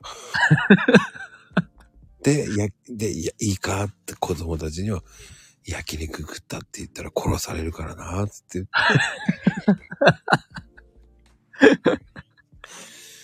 その辺のファミレスで食べてきましたっていう感じですよね。そうですね。それ大事ですね。気遣いですよね。そうです、そうです。うん大事です。いやー、そうね。あの、そうよね。うちに帰ったら危ないからって言ってね、ホテルで泊まろうとか言いながら美味しいものばっかり食ってるかもしれませんからね。そうですね。可能性大ありですね。もう終わりですよね。うん。終わりですね。自主隔離とか言ってね。これね、笑ってるけど、笑えないわよって言われるかもしれないですから。ああ、そうですね。そうですね。あでも、一人にしてくれた方が静かに寝れるかもって言ってます。ああ。それは本当にプラス思考の考えの方ですよね。いやいやいやいや。ねでも、ご家族いっぱいとかだと、ずーっとね、うるさいですし、あの、いろいろやんなきゃいけないし、そうなると、ホテルに入っちゃえば、とりあえず何もしなくていいですもんね。うーん。三食昼寝付けですからね。もそうですね。体がなまりそうで怖いですけどね。う いやー、なまるでしょうね。ですよね。そう思います。うん。これ以上甘やかさないでって言いたくなりますからね。そうですね。いやいや。ね、でも最近は隔離期間もだいぶ短くなってきたんでね。以前ほどね、なんかこう、鉛切るってことはなくなってきてますけどね。そうなんですね。そうですね。今もう5日ぐらいしか隔離しないですもんね。そうなんだ。知らなかった。だいぶ短くなってきてますね。4日5日ですか？そうですね。へえ。そうなんですよ。あの、以前はすごい長かったんですけどね。はいはいはい。はい。うん、まあね、コロナが厄介なのは無症状の時がね、結構、周りにウイルスを撒き散らすんで、それがやっぱり、あの、インフルエンザと違って、感染が広がりやすい原因だったんでね、なんかどう扱っていいかわかんないっていうのがあったんですけど、今だんだんどういうふうに扱えばいいかっていうのが、前よりは分かってきてるんで、うんあの、少し少しというも緩めてもそんなに変わらないだろうっていうところもね。っていうものと、まあ予算的な問題と、あと社会的な問題と、っていうのも全部勘案してたと思うんですけど、最近はね、短くなってきてますよね。ほほほほ。うんうんうんうん面白いなぁそうですね。まあ、なんかこう、現代で新しい感染症が出て、どう対処するかを、こう、最初から構築するのっていう経験がね、今の人たちになかったわけですからね。で、それを今みんなでやってるところなので、実際何が本当かどう、本当だったかっていうのは、うん。しっかりわかるのは10年後とかぐらいだったりすると思うんですよね。はあはあ。でも10年後に笑ってる病気かもしれませんしね。そうですね。まあ、なんだこうだったんだ、みたいになるかもしれないですしね。もう、今は本当にもう論文1個で右往左往してる状態なんで。はい。どれが正解なんだかがわけわかんないですもんね。そうですね。今の段階では、わかんないと思います。その感染経路すらね、覆りましたからね。そうなんすか、あれ。あの、さっきもちらっと、あのお話ししたやつですね。あの、飛沫感染なんじゃないかって言ってたのが空気感染だったっていうね。うんうんうんうんうん。飛沫さえ防いでれば大丈夫なんじゃないかって思ったけど、空気感染だとそのエアロゾルとかで漂ってるやつ吸ってもダメだから、もう、あの、防ぎきれないっていう話ですよね。だから、いつなったかわかんないっていうのが増えてますよね。そうですね。うんもう今そこら中に漂ってるし、無症状の人も結局ウイルスを排出しちゃってるんで、もうわかんないですよね。うーん。そうなんですよ。飛沫感染と空気感染って似てそうですけど全然違うんですよね。うんうんうんうん、面白そうですね。だから本当にこれからじゃないですかね。まだまだこれからどんどん覆るかもしれないです。い。うん、いやー、なんか、すごい、今までとちょっと違う裏側ですね。いや、多分、やっぱり、なんだろうね。やっぱ、トヨさんも第3弾になって、はいはまあ、饒舌にトークうまいですよね。い。ええあありがとうございます。もう、いや、しかもなんかね、はい。いやめちゃめちゃ内容濃い話だから。ああ、ありがとうございます。ねえ。あの、そうそうそうそう。まだ分かってないことが多いってこともあるからね。そうですね。うん感染経路も分かってなかったし、はいはいはいはい。うん、防ぎようがないっていう風に知っちゃえばね、もうなったら、はい。もうそこで諦めますからね。そうですね。まあ、ただね、それが、なんか有効な予防手段があれば、やっぱり実行するべきでしょうしね。うん。でも、ずっと前から感染の先生方がインフルエンザは絶対マスクで防げるっていう話をしていて、なかなかインフルエンザでマスクする文化なかったですけど、コロナになってみて、あの、インフルが流行らなかったことで証明されましたね。ああ。インフルはマスクで防げるだねっていう。ああ、そうですね。はい。そういうことがけ結局後で分かってきたりして、ねそれもまた、まあちょっと不謹慎ですけど面白いですよね。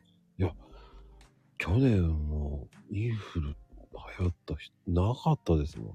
そうなんです、そうなんです。インフラ飛沫なんで、はい。やっぱりこう、面白いですよね。はい。あと、意外とあのーなんか細菌感染とかそういう飛沫感染するようなものはですね、あの、メガネあるじゃないですか。うん。メガネって意外と予防対策としては自分は結構いいなって思っていて、あの、結構感染って目の粘膜から入ったりするんですよね。ほう。だから、伊達でもメガネかけとくと防げる確率は少しは増えるんじゃないかって思っていてですね。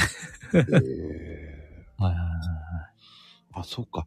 あのーね、あれ、なんですね。えーはいコロナ患者さんには、はい。はいはい。保護メガネをかけて。あそうですね。ああれ目から入るからです。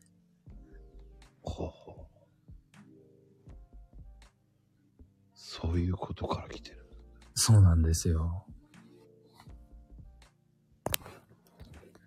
なんで、日々のメガネも結構ね、少しは防げたりするんで、あ、そうですね。花粉対策用のメガネとか絶対有効そうですよね。うーん、でも、あからさまにね、もう本当にめっちゃでかいじゃんっていうのが。ですね。明日からしてったらどうしたって言われますよね。でも、その病院に行った時にメガネをかけていくっていうのも一つのありですよね。ああ、そうですね。感染予防にはなりますからね。そうですね。そう思います。スキーのゴーグル。木のゴーグルかなり派手だよね。友藤さんとかいっぱい持ってそうですよね。いや、無駄に10個ぐらいありそう。あ、コンタクトじゃないね。メガネだね。そうですね。コンタクトはもう目の粘膜に接触しちゃってるんで、全然防げないですね。確かに。はい。あ、でもコンタクトじゃなくてメガネ。だから伊達メガネとかにするとかね。そうですね。そうするとやっぱり目を保護するにはいいと思います。はい。そうなんですよ。意外と無、無防備なんですよね、目って。確かに。そうですね。確かに。薬剤師も薬の説明するときにあの、インフルの患者さんに、あの、患者さんより下にす、こう、なんていうんですかね、患者さんに敬意を払うために、こう、しゃがんでですね、あの、患者さんを見上げるようにして説明するタイプの薬剤師は、軒並みかかっちゃったりしてですね。ええ あれやっぱり飛沫浴びるんでしょうね。ほはなんで、まあそういう意味でも目って、何かしら本当はね、まあ、あの、うん普通の伊達メガネで全部防げるってものでもないと思うんですけど、確率は減らせるんじゃないかなっていうふうには思ってます。う。まあね。そういうふうに思うとね、ええ気分的にもね、いいですし。そうですね。そうそうそう。ちょっとのね、今の聞いて明日からやれるかもしれないけど、その人たちが本当にこれを聞いてやるかっていう確率は低いわけで。あ、そうですね。うん。でもは、それを、ね、あの、普通の伊達メガネとかでやっていくだけで、自分へは、あの、ね、そのはい予防にはなりますからね。はいはい。そうですね。あと、インフルには強いから、はいはい。うん、取得分には損はなくなりますね。そうですね。そうですね。はいはい。もう使ってるって老眼ですか？遠近だから、あの、近眼もあるんじゃないですかね。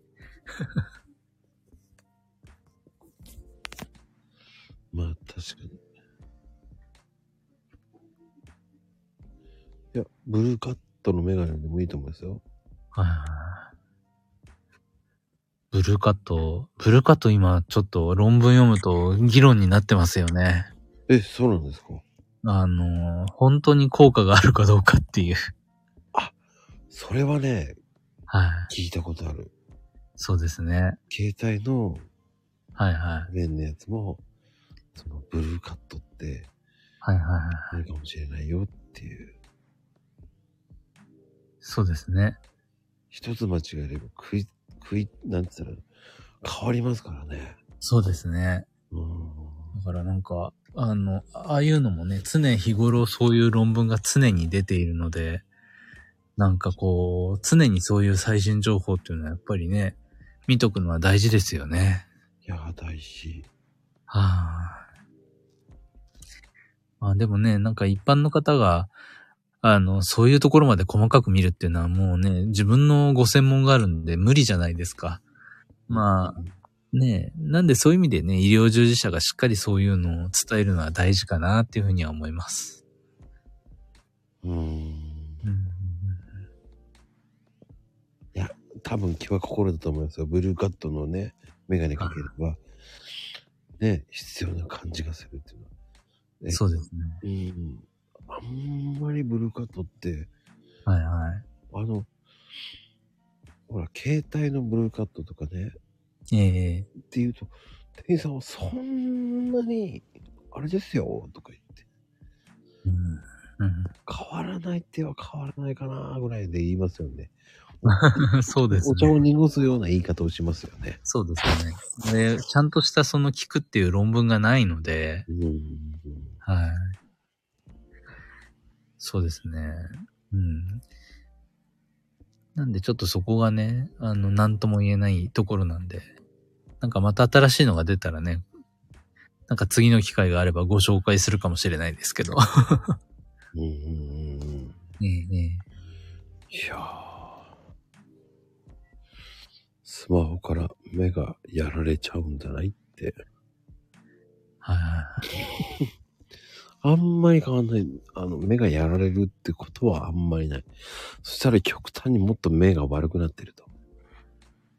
ですかね。うん。うん。メガネでカットしちゃう？と、環境中のやつもカットしちゃいますからね。そこがちょっと、個人的には、ちょっと心配な気もするんですけどね。ほうん。スマホに、スマホになんかあれですよね。あの、ブルー、ブルーライトカットガラスってこれ多分、あれですよね。あの、スマホ側につけるやつですよね。う。うん。それは、それはなんか結構いいような気がしがしますけど、色合いが結構変わりますよね。うんうんうん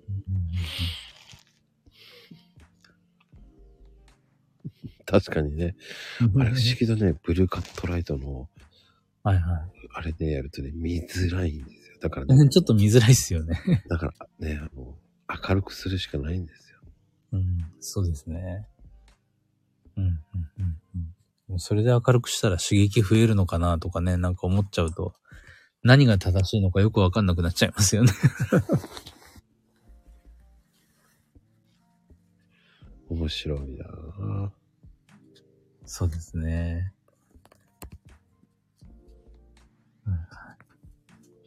まあでも、いやー、いろんな、その、そう、なんだろうな。聞けなかったことを聞けるって面白いな。すっきりしたな。本当ですか？よかったです。やっぱり薬に頼ってもいいけど、あんまり頼らない方向にも行ってもいいっていうことですからね。あ、そうですね。あの、薬は頼らないに越したことはないですが、やっぱりその、ものによっては、それを飲むことによって、うん。例えばこう、腎臓とかを保護してくれる薬とかもあったりして、あと血管を保護したりね。そういうようなお薬ですと健康寿命が伸びる可能性がありますからね。うん、うん、うん、うん。やっぱりそういう薬は飲んだ方がいいし、逆にあの、なんていうんですかね。一時的に症状を取るようなお薬っていうのは、漫然と使うと、まあ、あの、症状が出てないのを飲んじゃったりとか、そういうことがあれば、副作用のリスクばっかり負っちゃうことになるんで、うんそれは絶対やめた方がいいですし。うん。なんかでも意外と分類してみるとそういうお薬を結構ずっと長く飲まれてる患者さん意外と多いんですよね。なんでそういうのを、まあなるべくやめて、必要な薬だけにした方が、最小限にするっていうのは大事だと思います。あ、そうですね。一時的で頭痛薬とか、そういう、なんていうんですかね。あの、ちょっと出る症状とかに対して使うようなお薬ですね。はいはい。面白いな。そうですね。うん。はいはいはいはい。ね、特に高齢者確かにすごい薬ばっかり飲んでる方とかいらっしゃいますよね。あれでご飯ね、薬をコップ一杯の水で飲んでとか言ってやってると、全然ご飯食べれなくなっちゃいますからね。よくないですよね。うん、そういうことはやっぱり最小限にしてあげた方が、あの、結構あるんですよ。もう調子が悪いから、あの、薬全部一時中止にしようっつって中止にすると、患者さんが急に元気になったりとかするんで。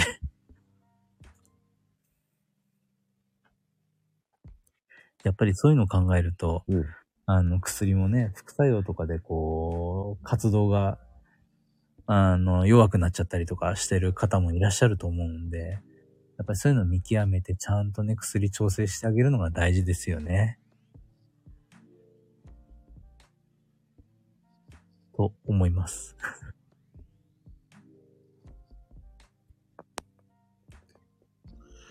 面白いな。本当面白い。いやー、そうやっていろんなのを聞けるっていいな。だね。いや、今回すっごい勉強になった。あ、本当ですか？うん。普段、第2弾とはちょっと違うし、はいはい。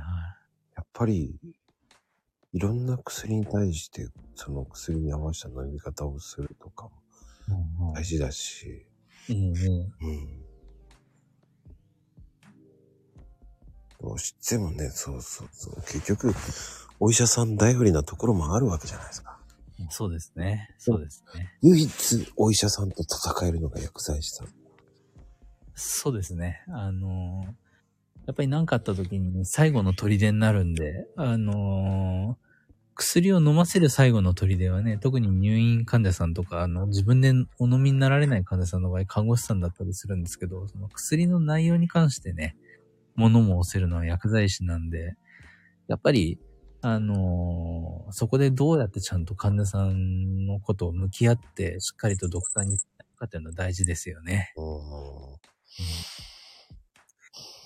そういう、そういう情熱のある薬剤師を、あの、見つけていただいて、あの、その人に見てもらうと、すごく、うーん薬が正しく使えるようになると思うんですよね。うんいや、それ大事だよな今聞いてて。いや、本当そうだと思います。やっぱね、ちょっと恥ずかしながら個人差は結構大きいもんですから。薬剤師もね。はいはい。面白い。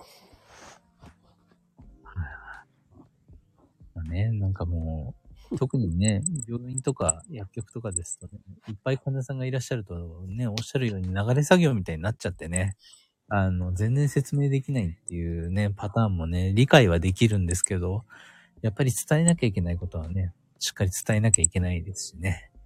はい。そう思います。はい、はい。そう、人対人なんですよ。そうですね。うん。ただあれなんですよね。その一生懸命説明してるとですね、その後ろで待ってる人たちの視線が痛いんですよね。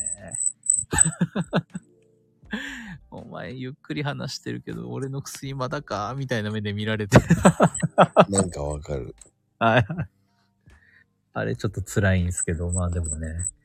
はい。めげずにそういう時は伝えてますけどね。意外だなはうん。でも、まあ唯一そうやって戦えるのが、まあね、薬剤師さんだし。はい。はい。いや、ねそれが見えないところじゃないですか。はい。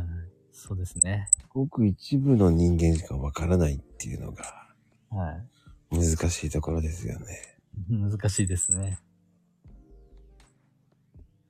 結局、保健薬局さんでもね、なんか先生にちょっと聞いてますんでって言うと文句言われちゃったりしてますけど、あれもね、やっぱり自分のために聞いてくれてるのかもしれないって思ってくれればね、ひょっとしたら待てるかもしれないので、あのぜひそこはね、なんかそういう役割ですっていうのをしっかりおお伝えしたいですね。いや、十分伝わってますけど、よかったです。この回は神回のような感じがしてしょうがないんだけど。本当ですか？いや、今まで以上に豊、ね、豊さんのその饒舌な話っぷり、いいのこんなことまでっていう話をしてるし。あーすいませんね。ちょっとこれ、あの、本当オフレコにしてくださいね。前半の方。いや、むしろ逆に言えば、ああ、そうなんだっていう、その、参考になる。はいはいはい。だから、それが、その、ね、あの、豊さんの言ってることが100%正解とかではないけど、ええでもそれを参考にしてもらえれば、そうですね。そうそうそうそうそう。そうすれば、あの、ね、自分でこうドラッグストアじゃなく、その薬剤師のようなところのポツンとある、そういうところに行って、やった方がいいんだなっていうのも認識したと思うし。そうですね。うん医療機関にね、気軽に相談で、そんなのあれば皆さん言ってます。そうですね。今は、もうね、はい。そういう時代なようで時代じゃないんだもんな。そうですね。いやね、なんか、たまに自分こういう話を、こう、まあ、インターネット以外でもこう、するときがあるんですよ。うん、うん。講演会みたいなので。そうすると、あの、個別相談ってないんですかって言われるときはあって。自分に相談したいって言っていただけてね、すごい嬉しいですけどね、そういうのね。うんうんうん。それができないんだよね。難しいだろうちょっとね、そうなんですよね。うんうんうんまあ、まあ、ね、どうしても医師会とかそういうところの問題とかもあってね。まあ、まあでも、まあ、なんでしょうね。カウンセリングみたいだったら聞けんのかな？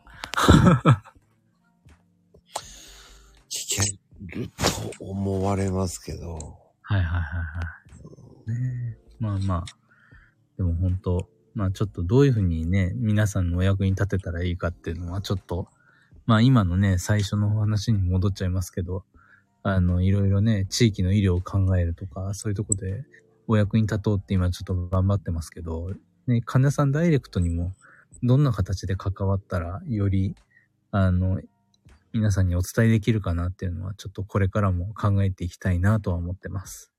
ああ、わかるな。すごいと思います。いやーもう、いや、とんでもなくすごいいいお話を聞けたと思ってますよ。ああありがとうございます。ねえ。いや、ほんと。いや、もうほんとそう思いますよ、ココちゃん。面白いよ、今回の会話。本当に。聞くのはただだからね。呼ばれると思ってなかった。呼んでみた。ありがとう、呼んでくれて。トヨさん、ありがとうございます。あありがとうございます。もらって。いえいえ。ありがとうございます。いろいろとコメントいただいて。いっぱいコメントしちゃって。なんか聞きたいことでもあんのかなと思ってたから。ああ、聞きたいことですね。まあでもあったらいいなっていう話が一番かな、やっぱりね。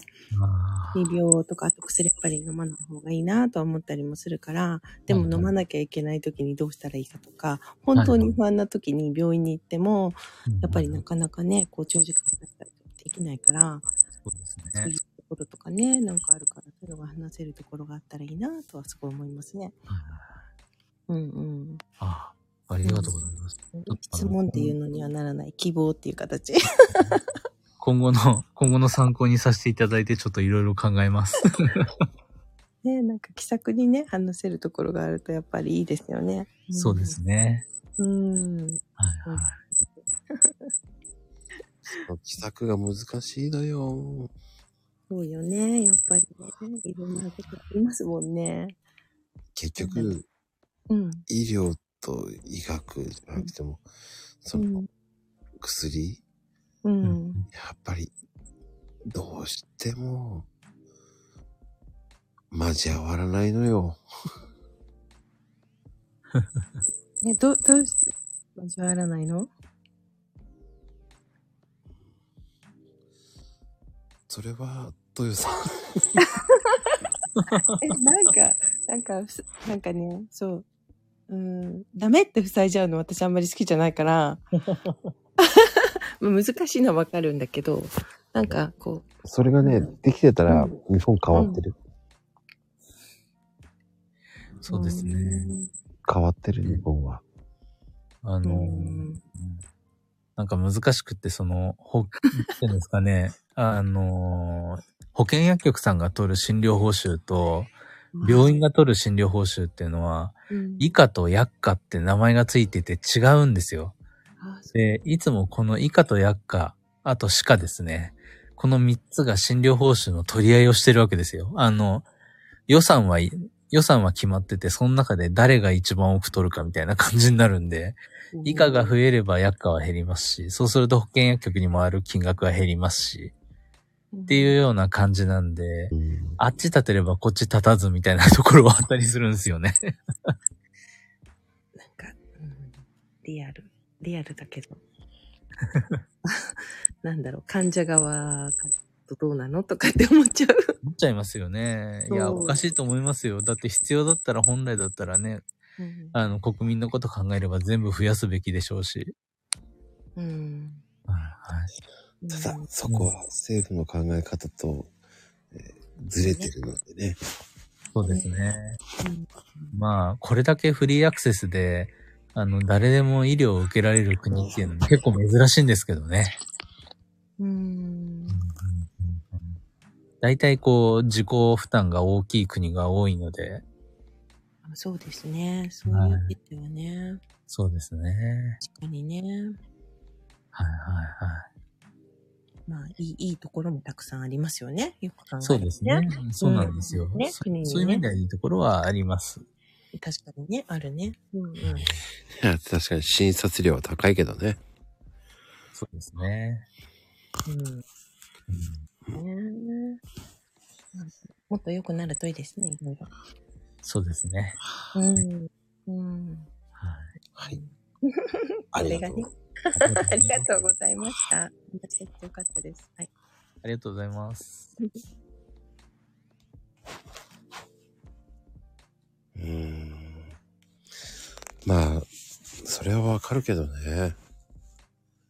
うんうんうんうん、実際のとこはしがらみが多すぎる。う んそうですね。うん。そうん、でも、少しずつ変わっていけばいいかなって思いますよね。そうですね。いっぺんにはもっとこの日本は変わらない。そうですね。本当にどうしても。うん、ねね予算が決まってると、どこに予算を振るかっていう問題もありますしね。若い人に振るのか、高齢者に振るのか、いろいろな問題もあるんでね。うん。どちらかというと中間層にはよ全然スルーですからね。そうですね。中間層は支える側ですもんね。そう、支えなさいっていう感じです。そうですよね。だから不思議ですよね。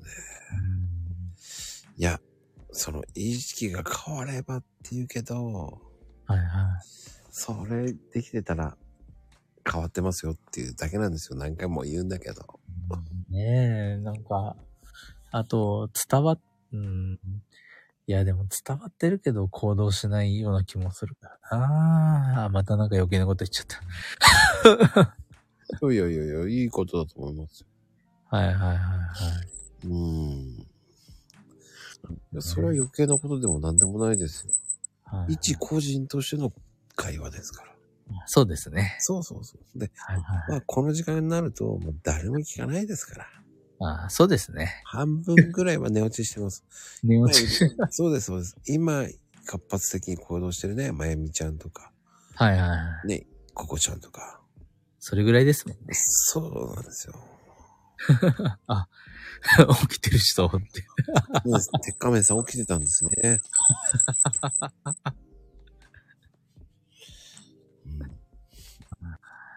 えー今ね、15人ほどいるのに、あ12人は寝落ちしてるわけですから。あ。そうですね。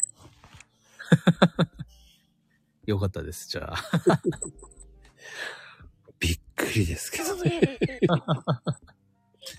やっぱり正月明けで、はい。ね、もう正月、あ今働いてる人も結構いるのでね。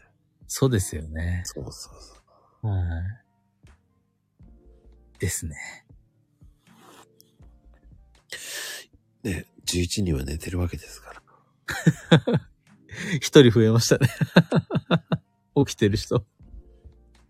そうですね。はうん。まあね、4人だっつってか、悲しいっていうのもあるけど、でも、い。僕はそれでありだと思います、本当に。そうですね。うん。うん。はい。まあ、豊さんの野望を聞けたっていうことは素晴らしいことだね。ああ。ありがとうございます。いえいえ。いただいて。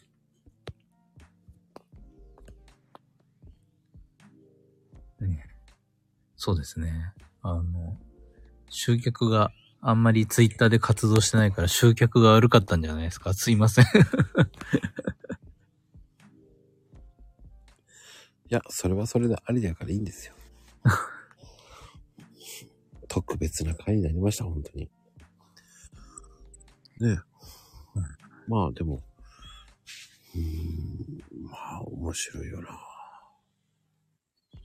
まああとは思うには、その、シップとオンシップもそうだけど、はい。シップの使い方も分かってない方もいるわけじゃないですか。ああ、そうですね。うん、うん、うん、うん。そうですね。湿布ね、実はどこに貼っても同じとか、なかなか知らないですよね、きっと皆さんね。それは知ってないと思いますよ。そうですよね。そんな話聞いたことないよって思います。はい。そういう、そういうなんかこう、小ネタはちょっといくらでもありますんで。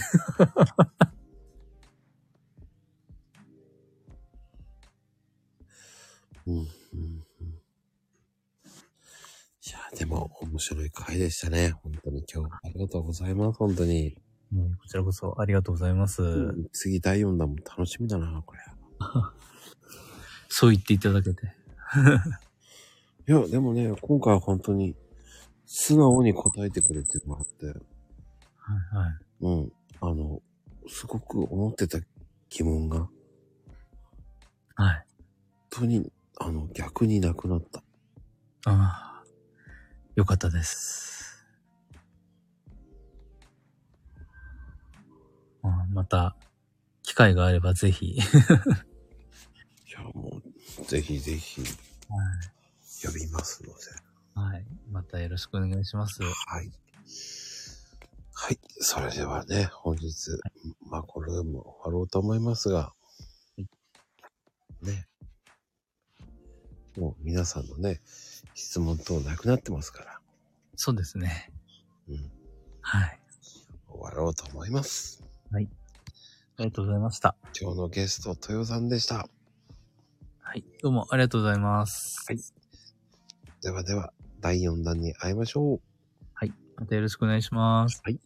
おやすみカプチーノでございます。します。